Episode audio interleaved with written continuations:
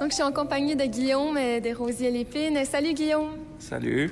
Aujourd'hui, on est au Centre des arts et de la culture de Dieppe à, à ta belle exposition Néricomi. Exactement. Donc, euh, une exposition euh, immersive au Centre de la culture des arts de Dieppe.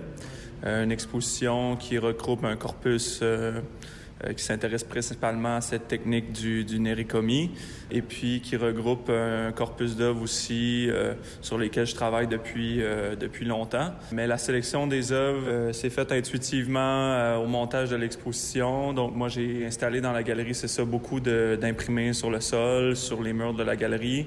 Euh, pour créer un environnement, un contexte intéressant pour euh, la réception de mon travail, pour la réception euh, des spectateurs face à cette, ces œuvres-là euh, qui utilisent la technique du Nerikomi. Donc c'est ça, c'est une exposition qui est, euh, qui est vraiment immersive. C'est un environnement dans lequel on rentre. On rentre à l'intérieur du travail d'une certaine manière.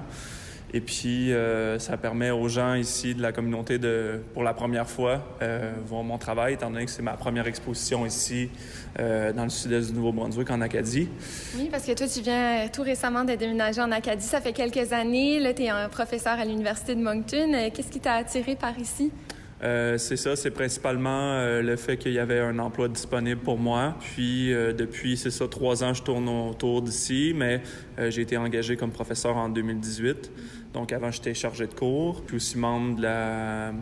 Euh, je suis sur le conseil d'administration de la Galerie Sans Nom, donc j'essaie de m'impliquer euh, dans la communauté des arts euh, visuels ici dans le sud-est. Ça, c'est ma première exposition. Donc, euh, on rentre ici, c'est très coloré, c'est très beau. Tu dis que, premièrement, si on parle des imprimés, c'est, tout toi qui as conçu euh, ça euh, par ordinateur ou c'est des peintures photographiées? C'est, quoi? Euh, Ce qu'on voit qui recouvre euh, la galerie, euh, c'est des imprimés, euh, mais qui sont faits à partir de documentation, d'archives de mes, euh, propres œuvres. Donc, c'est principalement des collages qui ont été numérisés, qui ont été remontés euh, euh, sur l'ordinateur.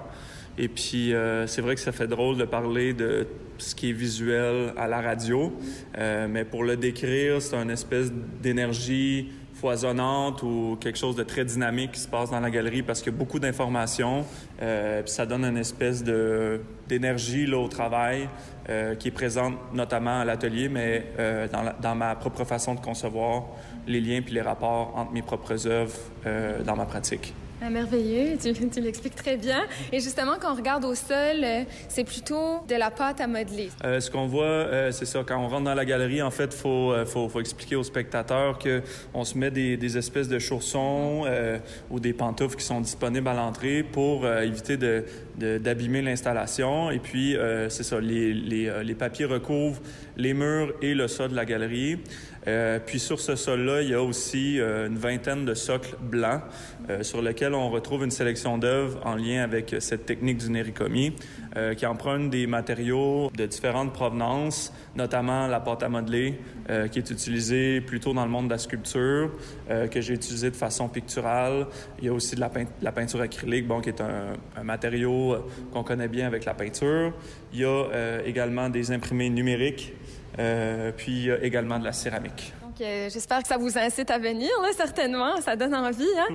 Et euh, toi, Guillaume, c'est qu'est-ce qui t'a inspiré à faire cette technique du nericomi? Ben c'est ça. Moi, en fait, comment ça a commencé le travail avec cette technique-là, c'est que j'étais intéressé à travailler euh, la peinture dans une, la peinture ou plutôt même, je pourrais dire la couleur dans un aspect physique. Et donc, euh, j'ai pensé que la pâte à modeler pouvait me permettre cette euh, cette préhensibilité de la couleur-là, donc d'être capable de prendre la couleur puis de la manipuler. Euh, j'ai commencé à, dé- à développer tout un corpus de techniques ou de euh, des savoir-faire manuels autour de, de la pâte à modeler. Euh, puis à ce moment-là, c'était en 2015, j'étais à la maîtrise en arts visuels à l'Université du Québec à Montréal. Euh, et puis, euh, j'a- j'avais aucune connaissance euh, en regard de cette technique, ou du moins de cette appellation-là du nericomi.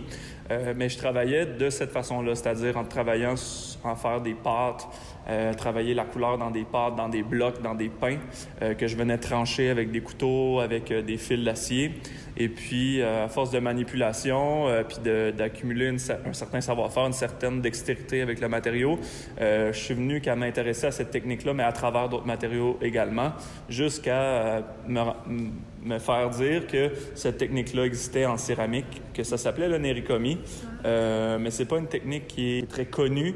Euh, celle l'est de plus en plus, je dirais, avec récemment l'apparition d'espèces de vidéos YouTube euh, très, euh, très virales sur, euh, sur Internet, mais règle générale, la technique du nerikomi consiste à faire la même chose que je faisais avec les, les, terres argileuses, avec l'argile, avec notamment le grès, la porcelaine et la faïence. Et, et donc, c'est ça, moi j'ai commencé à essayer de, de, traduire ou de faire un transfert de, des savoir-faire que j'avais j'avais acquis avec la pâte à modeler dans l'argile, qui est finalement le matériau d'origine de cette technique-là. Donc, euh, récemment, ma pratique artistique se dirige vers euh, cette compréhension-là de la terre, euh, de l'argile, par rapport à ce que j'ai pu j'ai pu trouver ou que j'ai pu construire avec la pâte à modeler. Donc, j'essaie d'utiliser cette technique-là vraiment comme un point névralgique de ma pratique euh, du moins, c'est ce que je tente de montrer dans l'exposition.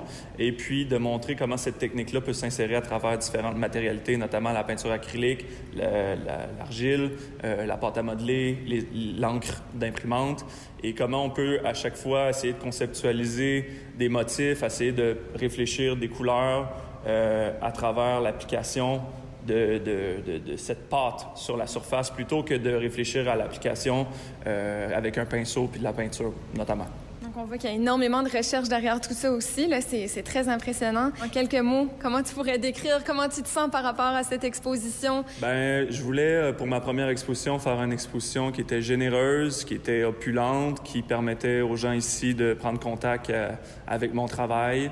Euh, puis, je, tiens à souligner aussi l'ouverture de, la, du, de la direction du, du Centre des arts de la culture de Dieppe euh, qui, qui, ont, qui, sont démontrés très ouverts, très dynamiques par rapport à cette exposition-là. Et donc, euh, je, les, je, les, remercie par le fait même. On a essayé d'en faire une version numérique durant le, le COVID, mais euh, on réalise très bien en entrant dans l'exposition comme quoi que euh, les arts visuels, il y a quelque chose de cette présence euh, des œuvres, euh, d'être présent dans la salle, de vivre l'expérience immersive que l'exposition propose. Ce serait vraiment quelque chose à souligner aussi. Là, on est devant une peinture. La peinture gravée, là, tu m'as expliqué un peu que parfois, quand tu fais la, la peinture, que tu vois pas exactement ce qui va émerger de ça, tu le visualises dans ta tête. C'est ça, exactement. Donc, euh, ce, que, ce que je t'expliquais avec cette, cette, peinture, donc, qui s'appelle Peinture gravée 2, euh, donc, qui est une peinture qui est réalisée avec euh, notamment des poches de pâtisserie, donc, à l'intérieur desquelles je viens mettre différentes, différentes sortes de couleurs. Et puis, lorsque la, peinture sort de ces poches de pâtisserie-là, je vois pas nécessairement les couleurs qui sont à l'intérieur de ce tube-là. Et donc, en faisant la peinture, j'ai besoin de me transmettre à l'intérieur de cette poche-là ou de, du moins des mouvements, des couleurs qui, qui, euh, qui s'effilent de, cette poche de pâtisserie-là.